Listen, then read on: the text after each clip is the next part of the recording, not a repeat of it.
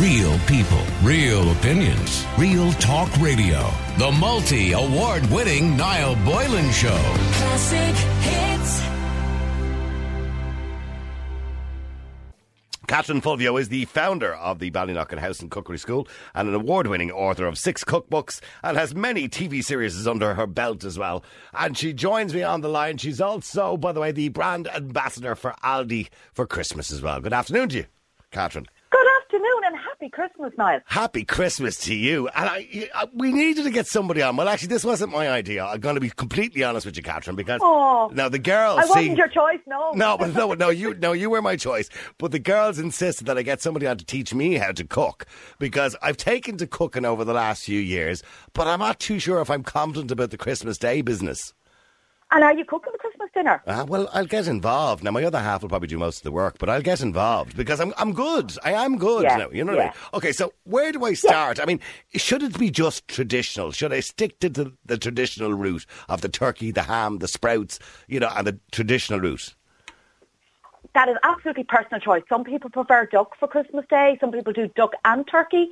Me, just tell you what I'm doing, I am actually this year going traditional because last year I did Beef Wellington. Just for a change, because it's just one of those funny years. Nice. And I missed the turkey. The year before I had done Beef Wellington in addition to the turkey, but last year I just went to the Beef Wellington and no, I missed the turkey. So this year 100% I'm doing ham, I'm doing turkey, cranberry sauce, stuffing, roasties, roast veg, Brussels sprouts, red cabbage. I'm having my smoked salmon starter and I'm having my Christmas pudding. I am all over it this year. You're on top of this. Okay, so let's get to the turkey first, right? Yeah. Now, if I go into my local shop, which I'm going to do today, to buy a turkey, okay? Mm-hmm. I'm not getting a frozen one. That's the first thing. Is there a difference, by the way, in getting a frozen one and a fresh one? I mean, does it make a difference when at the end result? Yeah, some people say the frozen meat can just be that little bit tougher when it comes out of the oven. But, like, really at this point, anyway, it's so close to Christmas, you've no need to buy a frozen turkey. You should just buy a fresh turkey, because the turkeys that are in the shop at the moment, they would be perfect to cook on Christmas Day. If you buy a frozen turkey at this stage, you have to defrost it safely, Niall. The only way you can defrost that is in your fridge. Your fridge will be full with other Christmas ingredients. Right, of course it will. So okay. Your turkey needs to be kept in the fridge anyway, but I would go fresh. Now that you're so close to Christmas. Right, okay. So now, do I need to leave the turkey? Because I've heard loads of people suggesting things like leaving the turkey in a bucket of salted water the night before or something like that, or vinegar. I don't know what they were talking about. But so do I need to do something with it? Or buttermilk or something like that? Isn't that another thing they do as well? Yeah. Do I need to leave it steeping in anything the night before, or is it just a case of just reef the giblets out of it and stuff the thing and stick it in the oven? It depends. If you want to be creative and you're going for the juiciest turkey possible, and it is only the one day of the year that you have this big celebration, put your turkey, make sure the bucket fits in the fridge though. All right, That's the only thing. Oh, it has to be in the fridge. I need a big fridge. You keep it in the fridge overnight or it wouldn't be safe to cook. So, or I'd put it in a big, massive bin liner. Now, there was a bit of a hole in the bin liner of that. The first year I did it, but we figured that was a whole different story. Right. But you can brine it, which is salted water. So I do cider, salt and water, and I leave the turkey overnight in that. Or even if you just put breast side down in it.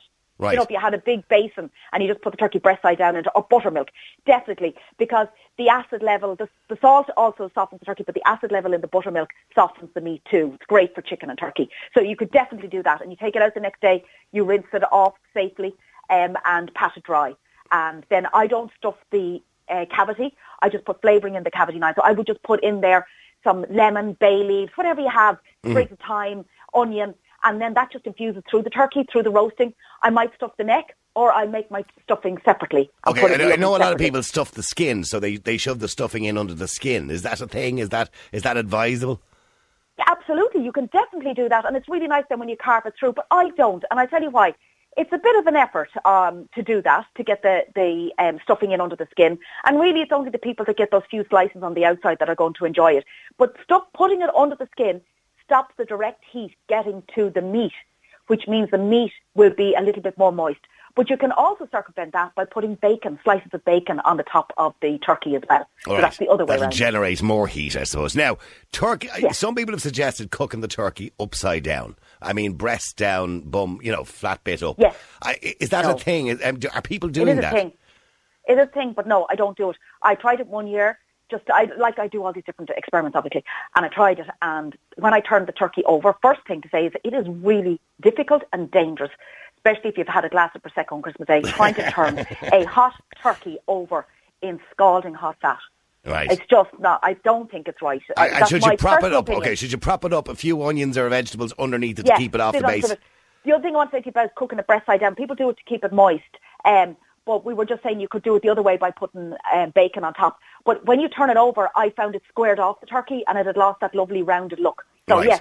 Yes, you could put the turkey on a trivet. So you could put it breast side up, as I would normally do, and put on a trivet. And a trivet would be cut vegetables, cut carrots, celery, onions, all of that. And all of those vegetables roast down and form part of the juices of the turkey as well. Right. And make gorgeous gravy. Okay, so per pound, if I'm going to do a 16-pound turkey, what do you recommend per pound? Every chef has a different recommendation. So what 20 minutes per pound. 20 minutes per pound, okay. 20 minutes, I have to work that out now for you. At 180.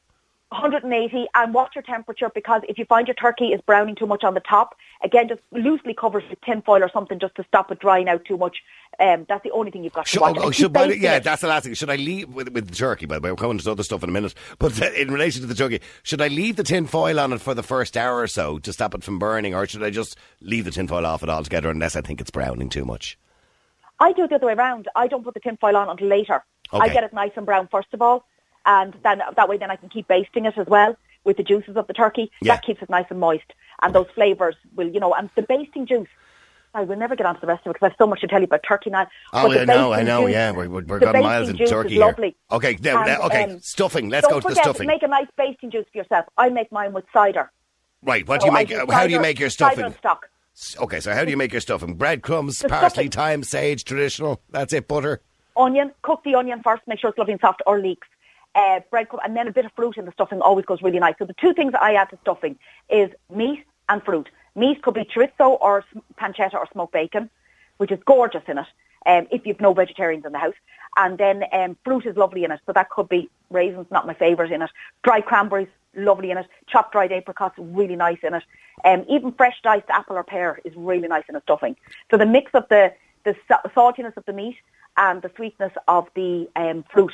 As small portions, like obviously the main bulk of it is breadcrumbs, okay. And then some herbs. Herbs to taste. I love sage in moderation because it's quite strong. Thyme is always great in stuffing. Okay, can't go wrong. The ham.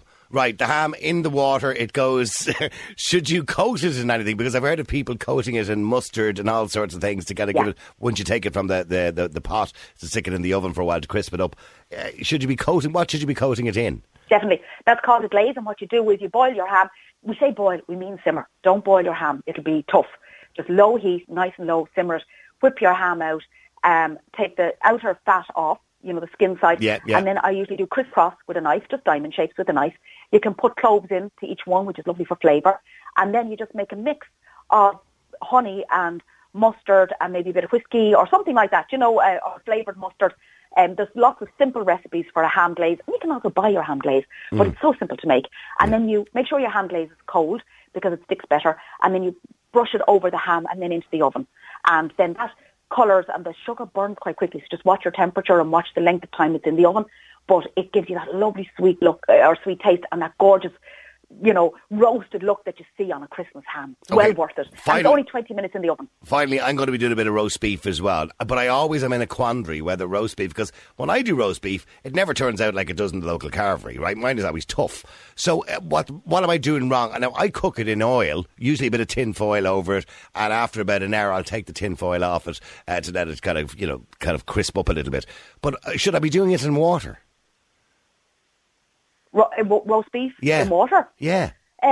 No, I get you all the roast beef part. And actually, I can just quickly mention, Aldi have a lovely roast with beef. Oh, it's absolutely gorgeous, which I did the other day. It'd be lovely for Christmas. Okay, is that pre-cooked and pre-roasted so you don't have to do it? No, so what I did was, I actually put it up on Instagram. What I did was, I got my pan out. So you'd be the same for your regular roast.